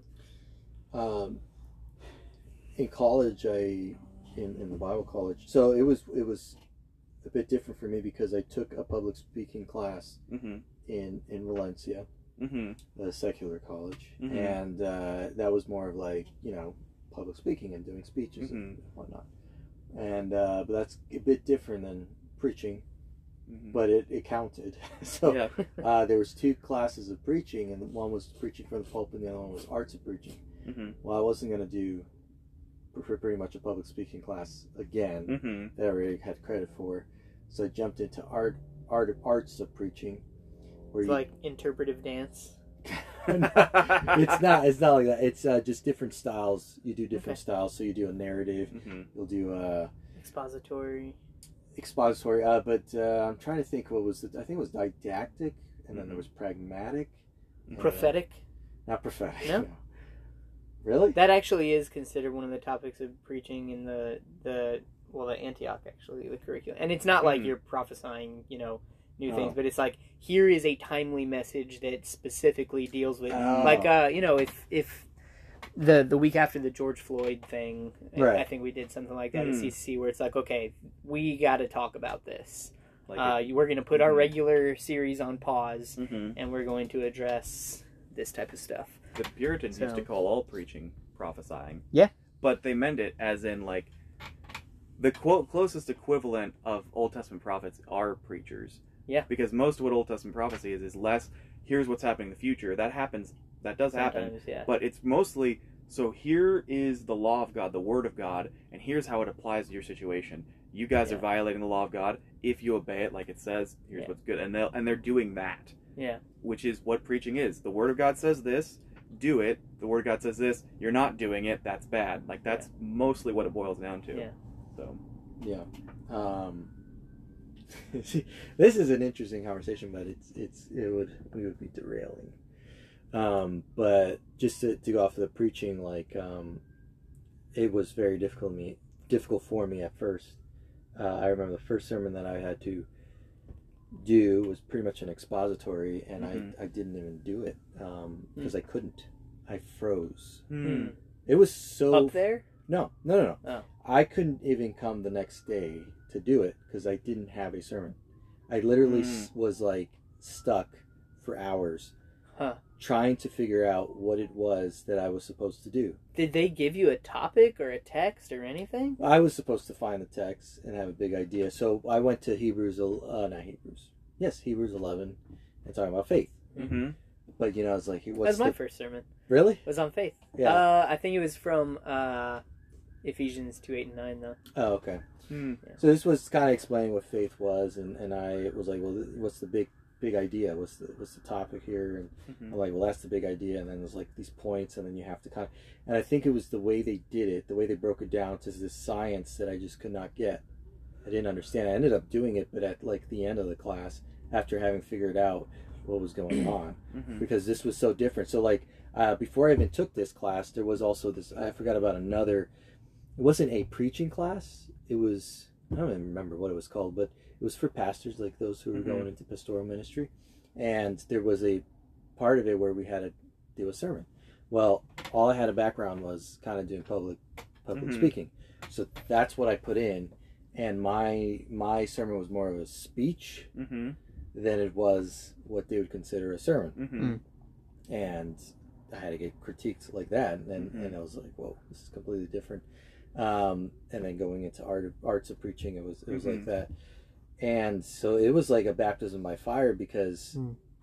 I had to figure out the formula. I think that's what really messed me up was like this Mm. formula. When I then later on I figured out like that's not how this Mm. is gonna work. Mm-hmm. Um, but the, but like manuscript, no manuscript, tell it like Mhm. it's a story. All the Mhm. stuff I had to learn, and uh, that that was interesting. Mm. Um, an interesting way to to learn things. Or like uh, with pragmatic, it's it's. Uh, we actually learned a lot from Rick Warren because he's very much pragmatic, Mhm. and it was the whole question of yes, but how, right? Mhm. You can make a point, but yeah, okay, yes, but how? Yes, I should like. Yes, I should do this, but how? Like, what would it look like? Yeah, like Okay, but got you agree with the point, but it's Yeah. like, okay, how does it look like? Mhm. Um, so, and that was very interesting. We Yeah, kind of talked about my the public difference. speaking or preaching professor would say, "Well, so what? Yeah. Like, you told me all this stuff, but so what? Like, what do Mhm. I do now?" right? Mhm. And like, how important is pragmatic versus something that's just ex- expository, Mm-hmm. just explaining Mhm. what the scripture was? So Mhm. that that's been interesting. Um, Mhm. but like I said, I'm kind of how important I feel like, or I, I want to say how important, but like the way we think about it, because you were talking about like a, like the way we do sermons, and I'm like, oh, this is um, bringing back to Bible college, and it's like, but in the in the real world, I don't know if that's that, that necessarily really Hmm. relates, Hmm. you know. Um, I think what's beneficial about when you learn how to do a sermon is organizing your thoughts Mm-hmm. uh, as I was saying, it's just gonna be. I don't know the last word I was saying, but um, uh, the the way. So like, I don't know if we sometimes rely too heavily Mhm. on the preaching aspect. Again, you know, um, and I think it's all really finding a balance. But like you, you know, just to go back like uh, twenty five hours is not enough in a sermon, and it's like, why are you putting so much time Hmm. into something? First of all, Mhm. is already said, Hmm. and your job is just to take what's said, Mhm. say it again, Mhm. but maybe in a way that it. makes more sense to, Hmm. to, to your Mhm. context, right? Mhm. Um, and it's like, I think 25 hours is way too long. Hmm. Uh, I mean, Me too. uh, yeah, it's just like, it just also depends, like, Mhm. um, I mean, what do we, what do we, if you're doing a seminar, like if Mhm. you're doing like teaching, you want to go really in depth, okay, I Mhm. totally get that. But it's a sermon on a Sunday. Hmm.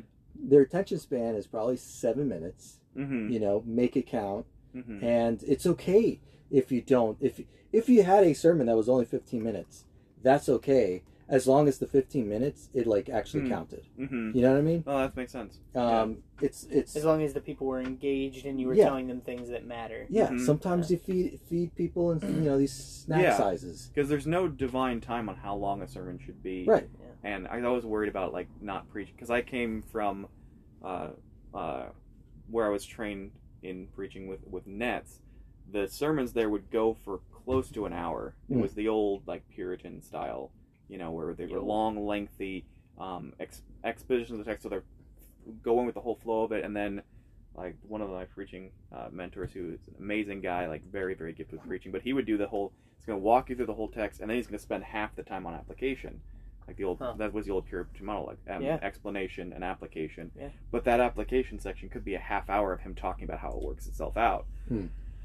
So it kind of that takes a lot more of that time to put in to get there. Um.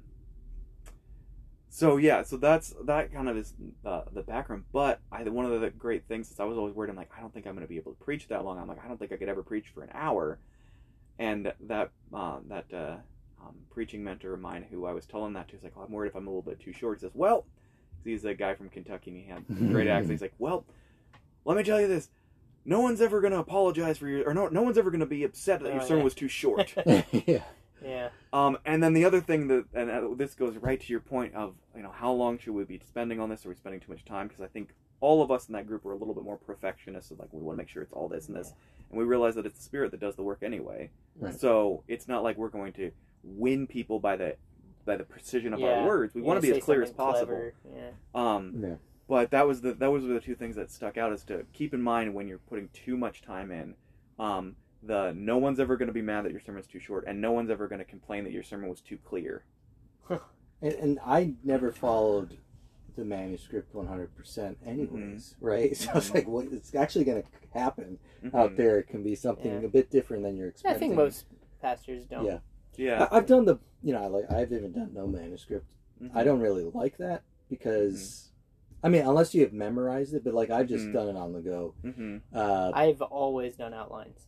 yeah, I've no, I prefer prefer a lot Yeah. of times in my life, and Mhm. I've never once used a manuscript. Mhm. Mhm. No, And Yeah. part of that, I mean, I do really try to get most of the time. Well, when I'm preaching, preaching, not necessarily like every Wednesday night, but when I'm preaching, preaching, uh, I try to have a very thorough outline Mhm. so that I know, kind of like what you were saying. It's not just talk about this for a while, talk about this for a while, talk, but to actually outline how one uh, part of the text flows into the next and then the next. Yeah. Uh, but I, I guess I just feel like it's been sufficient. Mhm. You know. Yeah. There's no there's no like like you can't find chapter and verse on you shall Yeah, preach no, this I- way and if you don't I get it if Yeah. other people go different ways. Yeah. Um, I like will say, because I was an outline guy, and then I did a story manuscript. I was like, manuscripts are like a soft, cozy blanket. It's a safety net. like you have it, you have it, there. Especially is, if your mind goes blank, and there's and the if your outline point was one thing, and your mind goes blank, and that you've read that one thing, and then, then it goes Mhm. the next, and you're like, I don't know what manuscript. You got that whole paragraph. Yeah. Um, but I'll tell you, there's there's in my opinion, there's two big things with manuscripts. There's there's uh, one big uh, benefit I think that it that stands out above the rest, and one big weakness that is very obvious. So the one big benefit is manuscripts. I believe are the best at helping you develop good transitions, Mm. where you're flowing and you're not just like this. So Yeah. next verse is you know you're really flowing with your Mm. transitions then then then the big weakness that is the, the the easiest thing i think that you can knock down a manuscript for is your presentation can be wooden when you're doing it but even more so than that is when you sit down to write it you're going to go into writing mode No, you're good. um, you're going to go into writing mode and you're going to start writing how you write not how you talk Talk. Yeah. and that's Yeah. the problem. So when you sit down to write a manuscript, when I write a manuscript, if you read my manuscript, it's goofy Hmm. because it's like a lot of like longer sentences, a lot of short, really quick sentences, or you know, no exclamation mark, next paragraph. Yeah. So it shouldn't look like a paper. And if you would, if you handed a manuscript into anybody um, as like an essay, they should fail you for it. You know, it should be the way you talk. You got to I write the way you actually- talk. A uh, Oh, Hey. hey, Up. we're recording. you want to come in? No, Sam, Sam, Sam, Sam. Dang it. it's all right. He he Uh, saw his shadow, so we're gonna have Six more weeks of winter. six more weeks of Sam.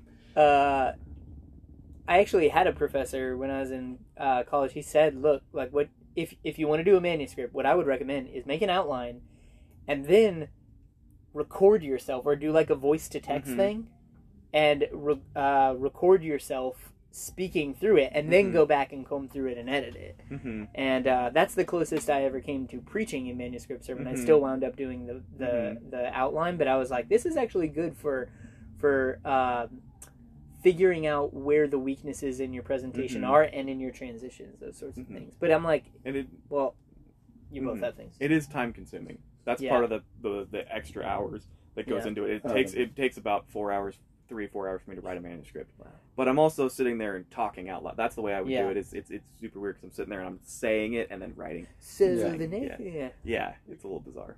Yeah, that is a bit difficult to try to start r- writing how you talk, which is kind of weird. Why Mhm. the two aren't the same? Uh, sorry. Uh, what I tend so like I've done manuscript, and and the anxiety for me there is that um because I want to have eye contact, right? Mm-hmm. but then that means my eyes off the manuscript. I got to know the place really Yeah. well, and so it's like I I'm gonna just be spending so much time now trying to get word for word, Yeah. or else something's gonna derail me. Something little like I I, I just went on my own thought that I was like is a really good thought right now. I was Mhm. like oh crap, where am I now? Mm-hmm. and so that's why I never really liked manuscripts. Mhm. Uh, so it was the outline, but what I would do is I'd, I'd make the points, uh, I write down the points, but then I pa- practice the crap out of it. Mm. So I already know the things I want to bring up. Yeah. Um, but I think there's like this in between that probably would be beneficial because what you say about transitions, that, to be honest, it ticks me off when I can't make it. I hate a pause hmm where it's like I'm trying to find my Uh, place or uh, trying to find my thought. Yeah. So it's like so, you know, as and it's like what Yeah. am I doing like I hate that. I love when a, when a sermon sounds just like so conversational. hmm Not necessarily just like we're like this, but like it's so natural how it's Yeah. happening. Like it could be very emphatic and um, emotional, but like sounds Yeah. natural. Yeah. And Uh, I think a huge part of that is practice. Right, Mhm. because like you were saying sounding wooden i don't i don't think there's anything you can do to make any of your first 10 sermons not sound wooden Mhm. and then like i'm sure there are pastors who have said like your first 100 sermons are all going to be garbage or whatever or not Mhm. garbage but just like yeah. you know they're if you listen or even watch recordings of them you'll kind of cringe in the Mhm. future and it's like you're watching a, a baby kind of take its first steps and yeah. they're you know scooting back and forth from leg to leg and take a few steps and fall and then eventually you don't even have to think with how you walk Mhm. Yeah. so Yeah, that's a good. That's a good point. Of it's not like you're just immediately got it and you're good. It's it's a skill that takes practice. Yeah. Um. Yeah. I don't like it when the person it sounds scripted. Mm. I don't know what it is. I think people are afraid to be themselves, yeah and Mhm. and because like when it sounds like a presentation like a like a shakespearean Uh, well, yeah. I mean, so like, like an example is when someone is trying to like, like, really make a point Wax and poetic. like, it, I don't you, know. you know, like w- naturally, you'd have the emotion there, right? Yeah. It Mhm. sound genuine, but here they're they're fabricating the emotion, mm, and you can tell right away, and it's just like this Mm. sounds yeah sounds terrible, and it, and it happened so much. Mm. It happened so much. yeah Not- no not- i not know exactly what you mean but yeah, but it is, like there were people we knew in college that were like, "That's the kind of preaching they're doing." Mm. like you have a little note in your on your outline that says like begin uh crying like yeah, right it here. just feels like that's what they would do. yeah or it's like they're they're reading a story to us from their Mhm. manuscript. It's like it's just like so. Um, my I never liked that. I never tried to be that way. So, and I don't think I ever had like, I mean, I'd have my own self critique and like, man, I should have just really not because I, I know if I'm afraid, it's it's hard to be passionate because you're Mhm. you're scared. Like, am I going to come Yeah. off looking like a like a donkey? Mhm. Um, but then on the other hand, uh, the the opposite of Mhm. like, not, like it, you're holding back, Mhm. and you look terrible doing that way. I never liked either. yeah But my problem would be uh, maybe not having enough structure, mm. Mhm. um, and sometimes that wasn't my fault. Like if I'm going to a homeless ministry, a lot of preaching I did was homeless ministry, Mhm. and it was there were times where I just I, I had to preach because uh, the person who was going to preach didn't make it, and Huh. so I just had to come right then and there. Yeah. And uh, I didn't like that because Mhm. again, I don't like with the pause or whatever, but I can do that. Like I can, yeah, extemporaneously. Yeah. extemporaneously I can Mhm. make points like that. Mhm. Uh, but I don't want to like I don't like relying too heavy on that because Mhm. you're absolutely right. Like when you write something out or when you're thinking it out, Mhm. when you practice it, you start to get what you want to say and how you want to say it. Mhm. You know what I mean? You put the you put the work in. You've respected the text. You've respected as, process as one as uh we'd say you've respected the pulpit yeah. and Oh, the honor that it is to be behind that. You know, I think the I think the big thing that preachers can forget, especially the ones right out of seminary, because this it's a shame when that this this isn't hit like it should be, which is the you didn't preach to yourself that week. Mm. This message didn't affect you, so Yeah. you're trying to get it to them, and you're not saying, well, how is it pointing to me? Yeah.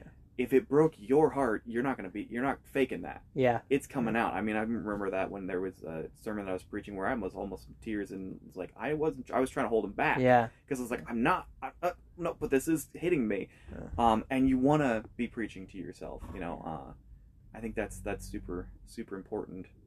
Um, yeah. Eric, do you uh, think of yourself as in any way still planning on going into vocational ministry? Um, it's it's a thought, but it's it's kind of like I'm just trying to figure hmm everything out. God's gonna have to open the doors. Um, kinda well, thing, or- obviously, yeah, it would it would would have to be that, but it's just like um, like I said, you know, thinking through a lot of things of, of what even the you know like so. I love doing ministry. I love serving hmm Mhm. people, and and so the other week I went out uh, helping doing a homeless ministry. Mm-hmm. Uh, they prepared these, I mean, called goodie bags or whatever, but you know, so they can have things to eat, drink, or whatever. Um, and as we're hanging this out, I, I was able to talk to a guy on the street, and I love that. I love getting to know the people, and I love being able to uh, pray for them and just just even give them my time because like you're just forgotten. You're just this body that's out on the sidewalk. Mhm. But you're a human being. You got a story, and these people are desperate to get it out. Or Mm-hmm. I mean, sometimes, but other times they're they're broken and they're bitter. You know, Mhm. that's how it is. Hmm. Uh, but I love that. Uh, it's just in the context of church and the just trying to figure all that kind of stuff out Hmm. that we've just been talking. We just hit the surface on Mm-hmm. uh, right now. It's just like I don't know where I would fit in or how Mm. it would look, and I'm trying to figure that out. Mm-hmm. Uh, but I know, I know, no matter what, whether vocational or not, um, I I just don't want to have a life without ministry. Mm-hmm. I don't. I love being out there. Mhm. It's a bit different right now because uh, of COVID. Uh, I was wearing a mask, but the guy I was talking to was not wearing a mask, and Hmm. there's a little apprehension, and even him embracing me, like and being able to pray for him, Mm. being not six feet apart. Mhm. There's a little bit of worry, but I was like, I don't want to want to care. Mhm. Yeah. But um, another ministry that I really want to get into that I talked to David about was volunteering at, at an orphanage, but they're not Mm. accepting volunteers because of COVID. Yeah. Yeah. That would make sense. So it's like, oh man. Um, so you know, I'm I'm I'm I just I've seen her there before, but there's a person that goes to, to the Aldi I work at that I went to college with, and I just got information on what church she's going to. She was very actually very warm about it, and uh, when I can, I'm probably trying to go to that church. Mm-hmm. I talked to Suzette. She's she's told me to come to because I do live in St. Cloud now, and it's like Yeah. oh, there is that satellite there. Uh, so it's like okay, uh, but it's like eventually want to to navigate through that and and see. I I don't know.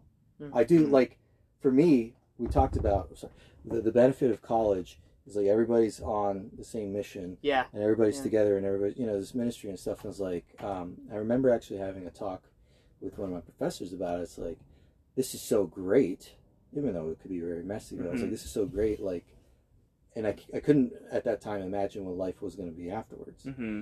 um, but i was like i just don't want this to end Mm-hmm. and he did and uh, to his credit he did warn me correctly he's like yeah right now it feels like you're on top of the mountain Mm-hmm. but then you got to go back down Mhm. i was like wow. I was like, Mhm. yeah, and I, I, and it still hits me every now and again. It's like, Mm-hmm. yeah, it's so different Mm-hmm. getting out of that, and it's like, why? Why is it that I have to go to seminary to find what I think is, in my opinion, biblical, Mm. where everybody's on the same page and we're all working together Mm-hmm. for that goal, and, and the kingdom is really now more tangible and, and Mm-hmm. alive. Mm-hmm. It's just, you know, and I'm not going to get too much into that because again, it's it's it's a, a lot and it's its own conversation. But you know, that's um, I guess something to to take into consideration for someone who's in seminary or in college when they graduate. It's like life is going to be different. Mm-hmm. You might be one of those lucky people who already has a home church waiting for you to come Mhm. back. There were some people like that in my college. Mm-hmm. But there was a lot of people like me where it was like they just wanted, they felt called into ministry and they had to figure it out for themselves Yeah. where they were going to go, where they're going to end up, Mm. It's, maybe. it's almost like if you're a pastor. Nice. You should say it Time with for a an accent. break. if you're a pastor, Now, if you're a pastor, how do you recreate the culture of a Bible college in your church? Mm. You know, Oof. My first So- answer is I don't want to. No? of a good Bible college, or I don't know. yeah I, my thing is is you know because i get that like that whole like you want people to have be on that that they're all on the same page of being on ministry or mission together and they all have kind of that same focus. But church is messy and it always is gonna be. So you can't kind of like expect a sheen around the edges. I like what uh, bonhoeffer said in life together where he said the person who has this ideal version of what christian community should be is destined to destroy whatever community he's going to go into Yeah, Hmm. yeah, because the Well- church is the church is as cleaned up as Christ is pleased for it to be. He's he's the one who's shepherding these congregations, and so if we're saying that the churches are are messy, it's because he's letting them down. No, no, I'm not Yeah. even saying that because I think that also seminaries are messy and, and rough around the That's edges. true. So it's like I'm not. What I'm saying isn't that I want them to be these pristine, Okay, you know, okay, I get you. uh, cathedrals, just bastions of perfection or anything like. Mhm. But the culture of people being on mission together, caring Yeah. about each other, like even just being able to stop and pray for each other in the moment. Yeah. Now the advantage with you know college is you're around each other You're paying day. to be there too. you That's know? also That's part of it. So you're invested. I think it's hard to get where I think that that we try to do that as much as we can with like church membership to say you're part of it. Please, please invest. Uh, yeah. But if people aren't bought in, they're not bought in. Like Yeah. it's you. The the hardest thing I will say for at least for me at ministry so far of what I've done, and I haven't done much, but for the hardest thing is that you can't force people to do anything. yeah, You know, you can give Can't them them wisdom. to you can say, "Here's what you, you can Yeah. say.